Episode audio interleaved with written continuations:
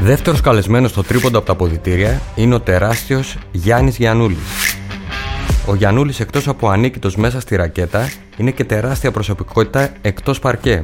Η κουβέντα μαζί του ήταν απολαυστική.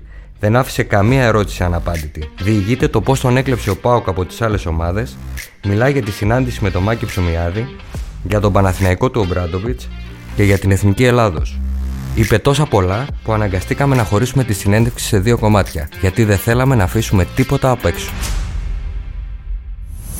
E-Daily Podcasts. Πόσα χρόνια καπνίζεις; Από 13. Ωραίος. Αυτή, είχα τη, τέτοια, την απορία, δηλαδή έπαιζες έτσι με το τσιγάρο, ε; ε το 80% παλιά καπνίζαν όλοι. Καλά, ναι, έχω μάθει ιστορίες. Μου είχε πει ο Παναγιώτης Ολυμπηρίδης. Ξέρεις πόσο τυχερός είσαι; Είσαι η τελευταία γενιά αθλητών που ενδιαφέρει ο κόσμος τόσο πολύ. Μετά όλοι είναι απόμακροι. Να ξέρεις. Ναι, ρε, εγώ έκανα και ραδιόφωνο και τηλεόραση, πήγα και στη φάρμα. Ναι, ρε, εγώ είμαι... Πω, ωραίος. Με τα μίντια είμαι πολύ. Μ' αρέσουν δηλαδή. Ε, γιατί δεν βγαίνεις ε, σχολιαστής σε κανένα κανάλι; Ε, πρέπει να πηγαίνω, έχω πρόταση εδώ και τρία χρόνια η Νόβα μου κάνει πρόταση επίσημη με λεφτά και με έτσι αλλά πρέπει να πάω πέμπτη πρωί και να φύγω Σάββατο πρωί. Και δεν μπορείς λόγω δουλειάς, ε; Και ναι, λόγω δουλειάς απαγορεύεται. Δηλαδή μπορώ να το κάνω, δεν μου λένε τίποτα γιατί είμαι σαν καλεσμένος Δεν με κάνουν Πώς το λένε κάτι με τη, επειδή είμαι δημόσιος υπάλληλος. Απλώς ε, δεν μπορώ κάθε Πέμπτη Παρασκευή. Ε, ε, μετά έχει και τε, τρίτη Και τρίτη αγώνα. και Τετάρτη. Τι, έτσι όπως έγινε. Ναι, τώρα. δηλαδή μεταξύ μου είπα να βγαίνω με καλώδια από εδώ. Ναι. Ε, άμα δεν είσαι εκεί πέρα να πετάγουμε, να πετάω την ατάκα, ξέρεις το γέλιο αυτό, δεν γίνεται. Λοιπόν, θέλω να μου πεις τι γίνεται στη Θεσσαλία και βγάζει μεγάλους παίχτες στο μπάσκετ. Λιαδέλης, Μπουντούρης, Ρετζιάς, εσύ, Μπουρούσης. Τι βγάζει, γιατί αυτοί οι τέσσερις νομοί βγάζουν τόσα ταλέντα; Είναι το νερό. Το νερό είναι; Ξέρω εγώ, έχουμε βγει εκεί πέρα, είναι ο καθαρός αέρας, είναι πολλά πράγματα. Να βάλω και τον κόμματο μέσα. Και ο Νέστορα κόμματο εννοείται. Ε, έχει, ήσασταν μια φουρνιά τρελή όλοι. Ωραία. Λοιπόν, εδώ τα χαρτιά μου λένε ότι γεννήθηκε στο Τορόντο. Αληθεύει; Ναι, ναι, είμαι ξένος παίκτης. Δηλαδή την πρώτη φορά που ανέπνευσες ήταν στον Καναδά; Τορόντο, Καναδά. Έχεις και την υπηκότητα; Βέβαια. Άρα μπορούσες να κυνηγήσεις το όνειρό σου να παίξεις εκεί. Πήγα, έπαιξα, έκατσα ένα μήνα εκεί πέρα. Μετά, αλλά όταν ξεκίνησες να ασχολείσαι επαγγελματικά, δηλαδή το είχες στο πίσω μέρος του μυαλό σου ότι αυτό θα είναι χρήσιμο; Ε, κοίταξε να δεις, ε, τότε που ξεκίνησα εγώ η Ελλάδα ήταν το καλύτερο πρωτάθλημα στην Ευρώπη. Το NBA ήταν ένα μακρινό όνειρο, αλλά πάντα ήταν όνειρο. Ε, έκανα κάποιες προσπάθειες, έκανα κάτι εντάξει, δεν ήμουν τόσο καλός για να φτάσω μέχρι εκεί. Ε, το αν ήσουν καλός, να μου επιτρέψεις, ήσουν πάρα πολύ καλός. Αλλά θα τα πούμε και στη συνέχεια περισσότερο. Λοιπόν, εδώ πότε ήρθες για να έχουμε μια αίσθηση; Ε, εδώ ήρθα 8 χρονών το 1983, 7 στα 8 χρονών μου. Πρώτη δημοτικού δηλαδή έκανα στον Καναδά και μετά εδώ Δευτέρα Δημοτικού στην ε, Καρδίτσα. Οι γονείς μου είναι από εκεί πέρα. Ελληνικά μίλησα πρώτη γυμνασίου γιατί δεν το είχα καθόλου. Δηλαδή έβγαλες όλο το δημοτικό Αμερικανάκι; Έβγαλα το δημοτικό λόγω ύψους. Επειδή ήμουν έτσι πάντα το πιο ψηλό, δεν, ε, δεν μπορούσα να με αφήσω σε ίδια τάξη στο δημοτικό. Πώς μπήκε το μπάσκετ στη ζωή σου, Το μπάσκετ μπήκε. Εγώ είχα στη ζωή μου το Τάε Κβον Ντο και το Ζίου Ζίτσου. Έκανα αυτές τις δύο πολεμικές τέχνες από πολύ μικρός. Δηλαδή από τον Καναδά και όλος ο πατέρας μου είχε πάει από 5-6 χρονών. Τη χρονιά που ήρθαμε στην Καρδίτσα το 83, εκείνη τη χρονιά άνοιξε μια σχολή Τάε Κβον Ντο Ζίου Ζίτσου μαζί. Πήγα κατευθείαν εκεί, ώσπου μέχρι τα 14 μου, καθημερινά τώρα δεν είχα, ήμουνα επαγγελματίας από μικρός, κάθε μέρα ήμουν άρρωστος με το Τάε Κβον Ντο. Ε... 2-0-8 Τάε Κβον Ντο πώς παίζει; Τον βλέπεις τον άλλο Σε αυτή την ηλικία, γι' αυτό σου λέω ότι ήμουνα, ήμουνα ψηλό παιδί, δυνατό παιδί. Πόσο ήσουν τότε, ε, Δεν ξέρω, αλλά ήμουν ένα κεφάλι πάνω από τα κανονικά. Παιδιά. ναι, το μέσο όρο. Μάλιστα. Και χωρίς το Τάε Κβον Ντο δεν σε πείραζε κανείς; Ε, ναι, και 14 χρονών ψήλωσα πάρα πολύ το καλοκαίρι. Εκείνο το, τη χρονιά το 91, κάπου εκεί πέρα 90-92. Όχι 90, συγγνώμη. Ε, αλλά είχα πάρει τη μαύρη ζώνη, ξέρεις, ένα νταν. Έχω φτάσει ψηλά. Δηλαδή είχα πάρει ειδική άδεια ότι μπορώ να συμμετέχω σαν προπονητής και αυτά. Ώσπου φεύγω με το καλοκαίρι ένα μήνα με, τη, με τους γονείς μου πήγαμε στα γλυκά νερά στο Βόλο, μην πάμε και μακριά. Ναι, ναι. Εκεί στη Θεσσαλία. Μην είσαι αχάριστος, τέλεια νερά τα Ναι. γλυκά νερά. Γυρνάμε πίσω, μπαίνει ο Σεπτέμβριος, ξεκινάνε, ανοίγει η σχολή. Πάω την πρώτη μέρα, 1η Σεπτεμβρίου στη σχολή. Πάω να βάλω τη φόρμα, τη, ξέρεις, τη, τη στολή μας. Αυτές είναι γενικά κοντές οι στολές.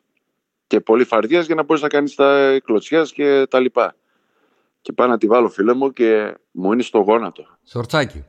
και παθαίνω σοκ. Εντάξει, δεν ξέρω πού το είχα ακούσει, πώς, πώς μου είχε έρθει στο μυαλό ότι και καλά η μάνα μου έπλυνε με χλωρίνη και μάζεψε, το έβαλε στο τεχνοτρίο. Δεν ξέρω, ξέρεις κάτι τώρα σαν ένα παιδικό μυαλό τώρα τι είναι και βάζω τα κλάματα εγώ. Γιατί πρέπει να αγοράσουμε καινούργια στολή και ήταν ακριβές και ξέρεις, δηλαδή τώρα πώς θα το πω στον πατέρα μου και ξέρεις, γιατί ε, έφαγα τέτοιο συνέστημα. Πάω κάτω στο δάσκαλο και την ώρα που με βλέπει ο δάσκαλος μου λέει ο Γιώργος ο Καμπίτσας μου λέει Γιαννάκη τέλος μου λέει κάνεις σπαγκάτο επί τόπου γιατί τότε ήμασταν ξέρεις έπρεπε να τα κάνεις αυτά για να Άλλαξε το Διαφορετικά. κορμί, έγινε δίσκαμπτό.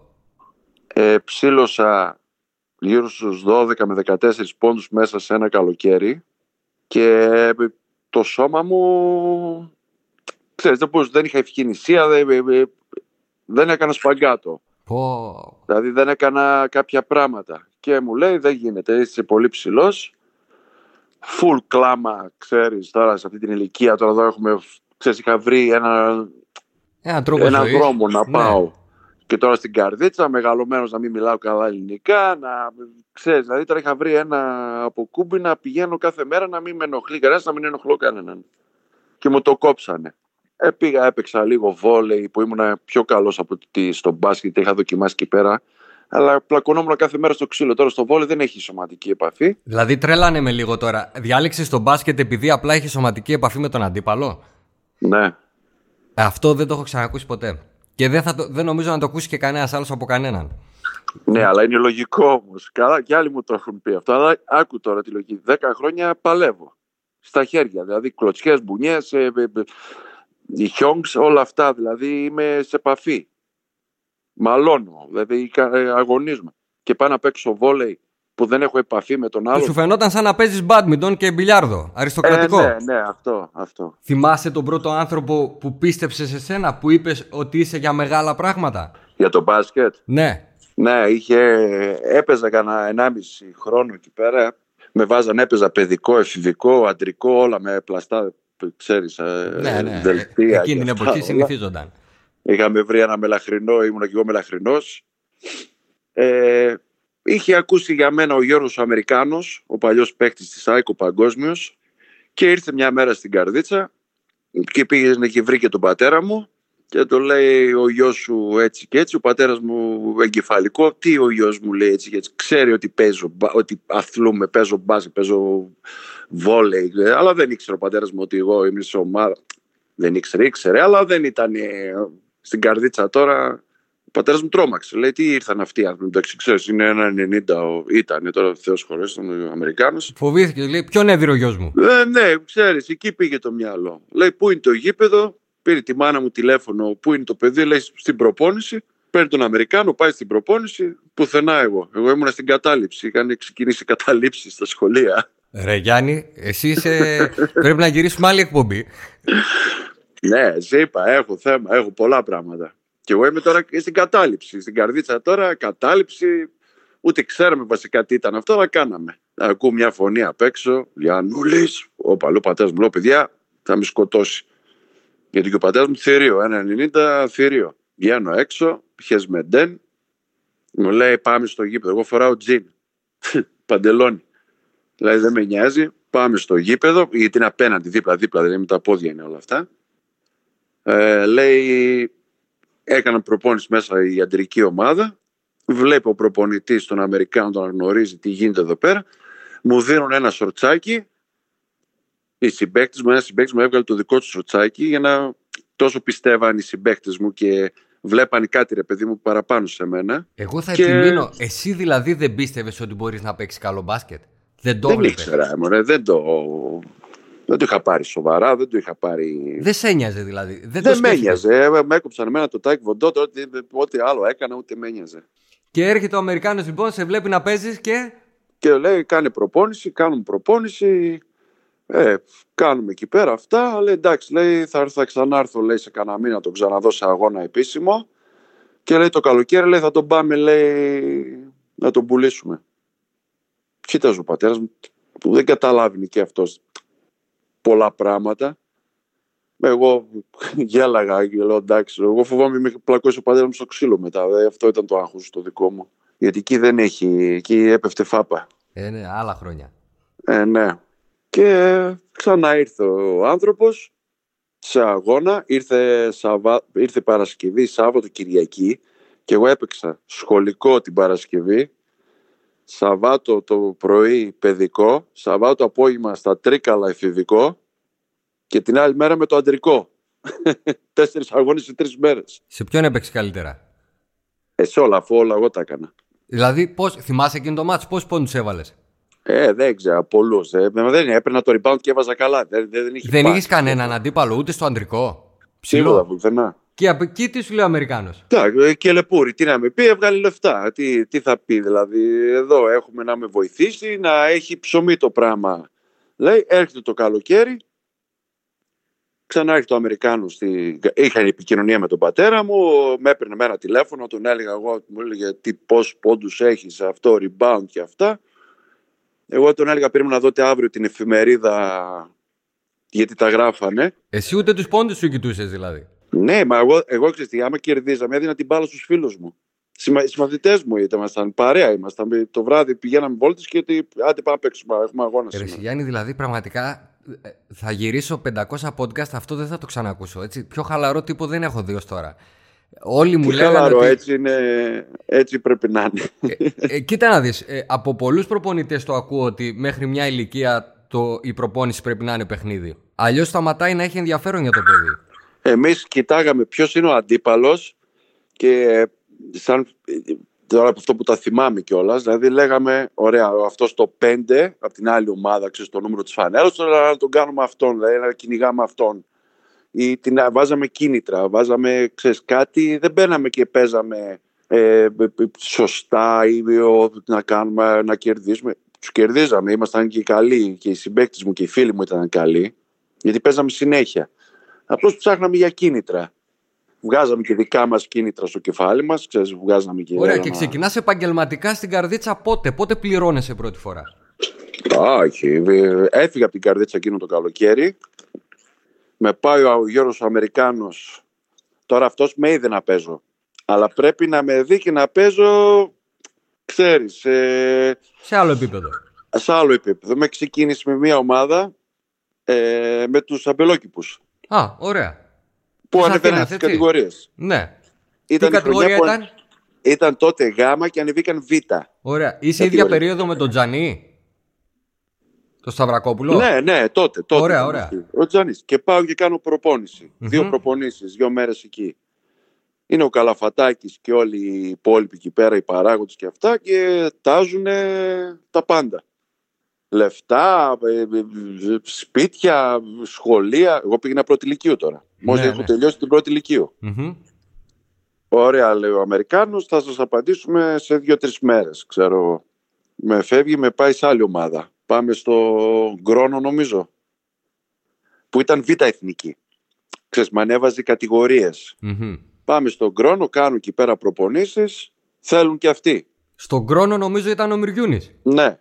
Με, με, με, με το Μυριούνι, αντίπαλοι. Δηλαδή παίζαμε την ίδια θέση. Δηλαδή το, το μάρκαρα, με μάρκαρα. ρε παιδί μου. Ε, το ίδιο και τα παιδιά από εκεί πέρα από τον Κρόνο. Ξέρεις, θέλουμε, έλα εδώ, αυτό. Με πάει Α2 στον Έσπρο Καλυθέας.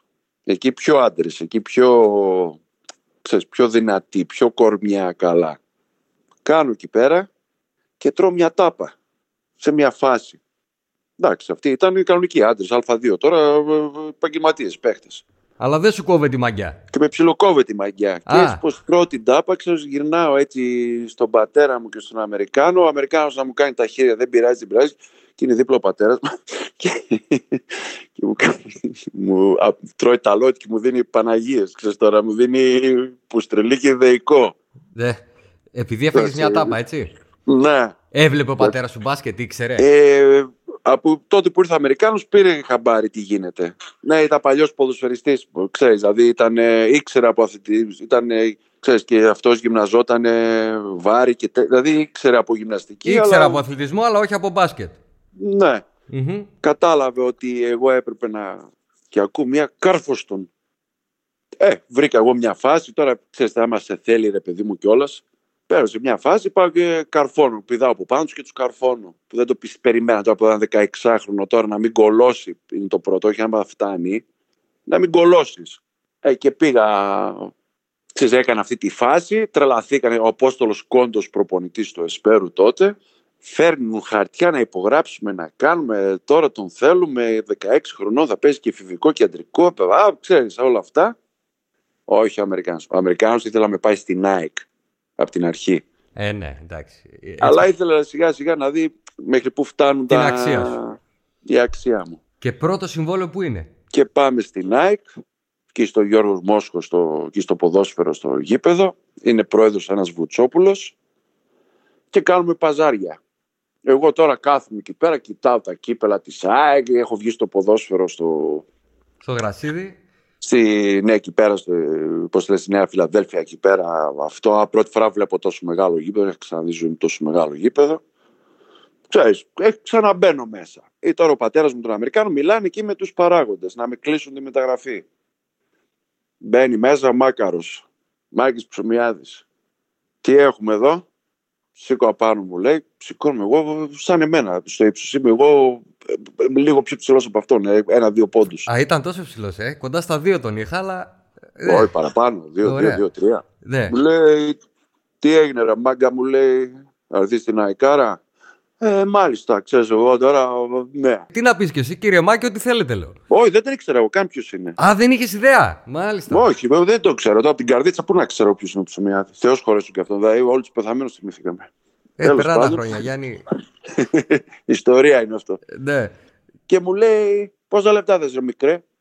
«Ε, ε, ε, Α, ό,τι πει ο μπαμπάς μου, λέω, ξέρω εγώ. Ε, Θεό. Τι να πω εγώ τώρα, 16 χρονών, τώρα ξέρεις, είναι και τα ελληνικά μου δεν είναι και Ναι, ναι. στα ίσια όπως μιλάω τώρα. Και ε, ε, άρχισε να λένε εκεί πέρα κάτι νούμερα, κάτι. Όχι για μας, για την ομάδα μου. Ναι. Η ομάδα μου έπρεπε να πληρωθεί στην καρδίτσα. Μμμ. Εμείς δεν τι λεφτά, διότι δεν είχε. Ε, λέει αυτός θα πάει στο σχολείο, ξέρω εγώ, σε αυτό το σχολείο το ιδιωτικό, θα μένεις μάλλον έναν μαζί. Εν μεταξύ, ο Ψωμιάς είναι πρόεδρος στο ποδόσφαιρο, δεν είναι στο μπάσκετ. Και έχει καλύψει τον άλλον τον, Βουτσόπου, τον Βουτσόπουλο. Κατάλαβες, δηλαδή και κάνει αυτός τώρα το παζάρι. Ε, και λέει αυτό, και πετάει κάποια στιγμή και λέει και τον, από το, ε, τέλη Οκτωβρίου θα σε δίνω και 25.000 δραχμές 25.000 δραχμές. το μήνα να έχεις και χαρτζηλίκι. Και εκεί την ώρα πετάγουμε εγώ και λέω και μέχρι τον Οκτώβριο τι θα φάω; Λέω άμα είναι λέω να ε, φύγω από την καρδίτσα και να με στέλνει ο μπαμπάς μου λεφτά που δεν είναι και ο μπαμπάς μου κανασονάσεις και εκεί την ώρα φίλε μου έχει βάλει ο πατέρας μου και το χέρι του και με ρίχνει μια τσιμπιά. Πρέπει να πιάσε κόκαλο. Μου λέει σκάφησε σε χδάρω ξέρεις εγώ, εγώ τον μπαμπά μου φοβάμαι δεν φοβάμαι τίποτα άλλο στη ζωή μου. Δεν φοβήθηκε το Μάκη, φοβήθηκε τον μπαμπά σου. μπαμπά μου, ε, ο μπαμπάς μου δεν με μάσαγε και ε, έχει δίκιο ο μικρός πετάει το Αμερικάνος αλήθεια τι είναι αυτά και ε, να πληρωθεί ρε παιδί μου από την πρώτη μέρα που θα έρθει ρε παιδί μου τι θα φάει άμα είναι να του στέλνει ο μπαμπάς του ε, ε, ένα πεντοχίλιαρο την εβδομάδα που ε, ξέρεις δραχμές Μμμ. μην μπερδευτεί κανένας και πει ευρώ Όχι, όχι, όχι. Δραχμές είμαστε ακόμα. ε, θα γίνει, ξέρεις, τσατίζει το Αμερικάνος, λέει φεύγουμε. Εγώ λέω τώρα εντάξει, θα στρίψει τη γωνία, θα ξαναστρίψει αριστερά, θα ξαναστρίψει αριστερά, θα κατέβει πατέρας και θα με σκοτώσει. Θα με πάει στην καρδίτσα και θα με βαράει μέχρι την καρδίτσα, λέω 300 χιλιόμετρα. Και λέει ο πατέρας μου, μπράβο, έχεις δίκιο Γιάννη, παρόλο που δεν πειράζει, πάμε λέει πίσω καρδίτσα. Και λέει ο Αμερικάνος, δεν πάμε καρδίτσα, θα πάρω τηλέφωνο, λέει το Βεζερτζή, του ΠΑΟΚ και θα τον πω να σε πάρει. Ούτε προπόνηση ούτε τίποτα. Και πράγματι σταματάμε σε ένα καρτοτηλέφωνο στη μέση του πουθενά στην Αθήνα και τον παίρνει τηλέφωνο και το λέει θα πάρεις αυτόν. Λέει, επειδή το λες εσύ, το λέει ο Βεζετζής τον Γιώργο τον Αμερικάνο, θα τον πάρω με κλειστά μάτια δηλαδή.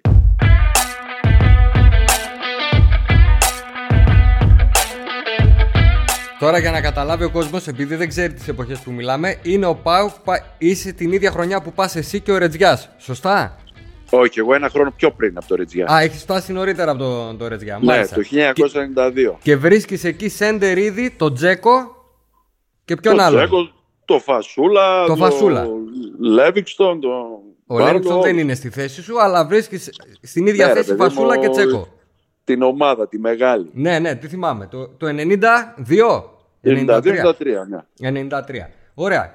Και σου λένε, ας πούμε, ότι θα παίξεις αυτό τον Πάουκ. Είχες ιδέα που πήγαινες, τι ήταν ο Πάουκ τότε; Είχα ιδέα, γιατί όλη η καρδίτσα, όλη η Ελλάδα ήταν Άρης και εμένα η παρέα μου ήμασταν όλοι Πάουκ έτσι για το ανάποδο. Όχι ότι ήμασταν Πάουξίδες, Απλώς όταν έπαιζε μπάσκετ ο Άρης, εμείς ήμασταν με την άλλη ομάδα. Γιατί λέγαμε τώρα θα χάσει ο Άρης, τώρα θα χάσει ο Άρης. Όχι ότι είχαμε τίποτα αντιπαλότητα με τον Άρη, απλώς έτσι, για την καβλάντα, ρε παιδί μου. Άρα, για το χαβάλε. Καταλάβαινες ότι πήγαινε σε έναν μεγάλο σύλλογο, έτσι; Ναι, δηλαδή, ναι, για να λέμε ποδόσφαιρο Ισπανίας, πήγαινες ή στη Ρεάλ ή στην Παρσελώνα εκείνη την εποχή; Ναι, γιατί εκεί την ημέρα που έγινε αυτό, το τηλέφωνο, έγινε ξέρω εγώ μεσημέρι, μία-δύο ώρα το μεσημέρι ήταν περίπου. Μας είπε ο Βεζερτζής, όπως είστε, πηγαίνετε στο αεροδρόμιο και λάτε Θεσσαλονίκη. Θα σας περιμένουν τρία εισιτήρια. Εγώ εκεί την ψηλιάστηκα ότι, όπα, κάτι, τι, πώς θα πάμε στο αεροδρόμιο, δεν πρέπει να κλείσουμε εισιτήρια, γιατί από τον Καναδά που ήμουνα και πήγαινε ερχόμασταν, ήξερα ότι οι γονείς μου κλείνουν τα εισιτήρια πέντε μήνες πριν. Για να γλιτώσουμε κανένα δολάριο. Ναι. Ε, και λέω ναι. τώρα αυτός ο άνθρωπος, χωρίς να με έχει δει, μου λέει πηγαίνετε στο αεροδρόμιο, δηλαδή θα πάρει τα πιο ακριβά εισιτήρια. Όπα, λέω κάτι γίνεται εδώ πέρα.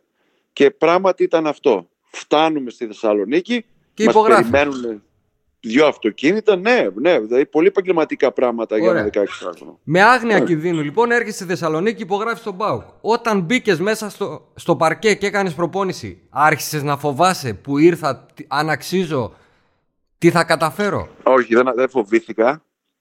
Έρχεται ο Μπουντούρης. Ο Νίκος. Ο Νίκος ο Μπουντούρης και μου λέει: Μικρέ, άκουσα για σένα καλή επιτυχία, ξέρεις, έτσι, με καλωσόρισε και μου λέει πώς παίζεις λέει με τους φίλους σου, πώς παίζεις ε, στο εφηβικό και στην καρδίτσα, στο παιδικό, τι παίζεις, δηλαδή ο, ο τρόπος που παίζεις πάντα θα παίξεις και εδώ. Απλώς δεν θα είσαι το μυστής μου λέει. Αλλά όπως παίζεις λέει, έτσι παίξει εδώ. Άμα λέει κολώσεις να παίξει αυτά, όπως ήρθες θα φύγει. Και ενώ σου λέει αυτό ο Νίκος, και ενώ έχεις ναι. δει για πρώτη φορά προπονητή επαγγελματία, ποιον είχες τότε, τον Ιβκοβιτς. Τον Ιβκοβιτς, έτσι. Μιλάμε για top. Ανάμεσα ο top. Ο top, όχι ανάμεσα, ο κορυφαίος στην Ευρώπη. Ωραία. Και ενώ σου λέει λοιπόν ο Νίκος και αδιέχεις απέναντι στον Ντούσαν τον Ιβκοβιτς, δεν αγχώνεσαι, ξαναεπιμένω εγώ. Ναι, ναι, όχι, δεν αγχώθηκα γιατί ε, να σου πω κάτι, δεν ήμουνα και ψεύτικος, δηλαδή το σώμα μου, τα προσόντα μου, δεν ήταν ότι ήμουν ένα κοκαλιάρικο παιδί και θα με φάνε και λόγω δύναμης. Ναι. Δεν το αισθάνθηκα αυτό. Με, με, με έδωσε πολύ ενέργεια αυτό το Μπουντούρης που μου, ξέρεις, με, με, που με μίλησε. Αρκεί που με μίλησε. Εγώ λέω ότι δεν θα με μιλήσει κανένας. Ναι, πού να ξέρω τώρα, πού να με ξέρουν, ξέρεις όλα αυτά. Ωραία, πες μου την πρώτη σου χρονιά, τι θυμάσαι, έδειξες τις πραγματικές σου δυνατότητες, ήσουν καλός εν ολίγης; Κοίταξε, το πρώτο μου παιχνίδι αγώνα αντρικό ήταν με την ε, ΠΑΟΚ Χαπουέλ Τελαβίβ. Ήταν ο αγωνα που έπρεπε να κερδίσουμε με διαφορά 12 ποντων ε, και άμα προκρινόμασταν η ομάδα θα μου θα έπαιρνε 4 εκατομμύρια δολάρια. Άμα χάναμε δεν θα παίζαμε στη, στη τωρινή Ευρωλίγκα. Και είναι το παιχνίδι ξέρεις, ε, ε, ε, φωτιά, το, το, το, το πιο κρίσιμο παιχνίδι της χρονιάς και ήταν το πρώτο παιχνίδι. Στο Παλέ τότε, έτσι; Στο Παλέ. Mm-hmm. Γεμάτο. Πάλι ήταν η πρώτη φορά που είδα τόσο πολύ κόσμο μαζεμένο. Ναι. Και σε τι γηπεδάρα που φωνάζει ένας και ακούγεται στη διαπασόν. Και με έβαλε μέσα ο προπονητής, ο Σάκοτα, και έπαιξε και φοβερά. Πρώτο παιχνίδι. Πώς πόντους είχες, Δηλαδή- θυμάσαι; Ναι, θυμάμαι, είχα 5 πόντους, 9 rebound και ντουλούμιασα στο ξύλο, μπασχετικά, Ναι. ντουλούμιασα στο ξύλο. Τον αγαπημένο μου για τα επόμενα πολλά χρόνια όπου τον έβρισκα, τον ντουλούμιαζα στο ξύλο, τον Μπεχταρά, τον Μπακ Τζόνσον. Α, τον Μπακ Τζόνσον. Βέβαια, ο Που Μπακ έπαιξε Ηρακλή, σε Δάφνη, είχε λίγο, ε. Περιστέρι. Σε σωματοδομείο ο Μπακ ήταν δύσκολα. Το- Σε είχε. Σωματε- Ήταν πιο μικρός από μένα, πιο λεπτός, πιο κουντούλης, πιο αδύνατος, αλλά όπου τον έβρισκα και ο ίδιος έχει πει, μετά από χρόνια που σταμάτησε που τον είχε πάρει κάποιος στην έξι, δεν θέλω να ξαναδώ αυτόν τον Γιαννούλη, λέει, ποτέ στη ζωή μου. Ορίστε. Είναι ένα τρόπαιο κι αυτό, έτσι. Ε, παίκτης NBA. Αυτός έφυγε από το NBA, ήταν μεγάλος στάρ στο NBA, έφυγε γιατί ήταν κοκάκιας. Και έρχονται δύο κύπελα Ελλάδος, τελικός κύπελο κυπελούχων. Όλα αυτά τα φανταζόσουν όταν υπέγραφες; Όχι, ε, ε, δεν ήξερα πού υπέγραφα. Δηλαδή αυτό όλο το, το, το ΠΑΟΚ, όλο αυτό το πράγμα, δηλαδή το, ε, όλη η Βόρεια Ελλάδα, όλη, όπου πάω, όπου έχω φύγει, έπαιξα στον ΠΑΟΚ ε, 9 χρόνια. Έχω αλλάξει 10 ομάδες, όλοι ξέρουν ότι ο Γιαννούλης είναι ο ΠΑΟΚ. Ναι. Τέλος. Δηλαδή, ρε, εσύ Γιάννη, πριν δεν είχες δει μάτς Γκάλι, Πρέλεβιτς, Κόρφα, τέτοια, δεν είχες. Γιαννάκη δεν ήξερες, δεν έβλεπες την τηλεόραση όταν ήσουν Ή μικρός; τους ήξερα, αλλά δεν ήταν κάτι που φανταζόμουν ότι κάποια στιγμή θα ε, συζητούσα με αυτούς, θα έπαιζα με αυτούς, θα, θα ήμασταν συμπαίκτες με τον Γιαννάκη στην εθνική ομάδα. Που το 87 ο πατέρας μου είχε τότε καφετέρια και εγώ άδειαζα τα δασάγια και άλλαζα τα νερά και ξαφνικά πήγα κάτω και πήδηξα μέσα στην τριβάνη όπως πήδηξε όλη η Καρδίτσα και όλη η Ελλάδα. Αυτό τώρα είναι, πώς το λένε, αν γυριστεί ταινία, είναι τρομερή σκηνή. Το παιδί που σερβιρε στην καφετέρια του μπαμπά του την ώρα που γινόταν ο τελικός του Eurobasket, κάποια στιγμή έφτασε να φοράει το εθνόσημο και να παίζει μαζί με τον Παναγιώτη Γιαννάκη. Ναι, σου λέω έτσι έγινε. Έτσι έγινε. Σέρβιρα όλα νερά. Ήμουν ο βοηθός σερβιτόρου ε, εκ- εκείνες τις μέρες. Γιατί είχαμε πολύ κόσμο. Ξέρεις, όλοι ήταν στις καφετέρες, πίνανε, βλέπαν την εθνική και πίναν καφέδες και ποτά. Και εγώ ήμουν ο υπεύθυνος, ο υπεύθυνος μου, είπε ο πατέρας μου, που θα αλλάζεις τα ποτήρια με το νερό και τα τασάκια. Θα καθαρίζα τα τασάκια με τα τσιγάρα. Ωραία, ποιο, ποιο μάτς θυμάσαι με τον Μπάουκ; Συγκλονιστικό, έτσι, κρίσιμο, αμφίροπο που ήσουν και εσύ Ε, καλός; αυτό το πρώτο ήταν ε, Το πρώτο. πιο Σου έχει μείνει χαραγμένο. Ε; Σημαδιακό και το δεύτερο παιχνίδι που ε, στο κύπελο Ελλάδος το δεύτερο το 1999 που ήμουνα ο βασικός, ξέρεις, που ήμουνα ο υπαρχηγός, που έκανα κουμάντο, που άλλαζα πράγματα μέσα στην ομάδα, ε, περνούσε ο λόγος μου, έλεγα αυτός κάνει, αυτός δεν κάνει. Ξέρεις, το 99 ήταν πολύ δυνατό για μένα. Μη χάσετε στο επόμενο επεισόδιο το δεύτερο μέρος της συνέντευξης με τον Γιάννη Γιαννούλη όπου μιλάει για τη μεταγραφή του στον Παναθηναϊκό και τη σχέση με τον Ομπράντοβιτς για το κεφάλαιο της Εθνικής Ελλάδος, για το όνειρο του NBA που κυνήγησε και άλλες ιστορίες που δεν έχουν ακουστεί ποτέ. Ακούστε τα νέα επεισόδια κάθε εβδομάδα στο Spotify και όλες τις πλατφόρμες αλλά και στο edaily.gr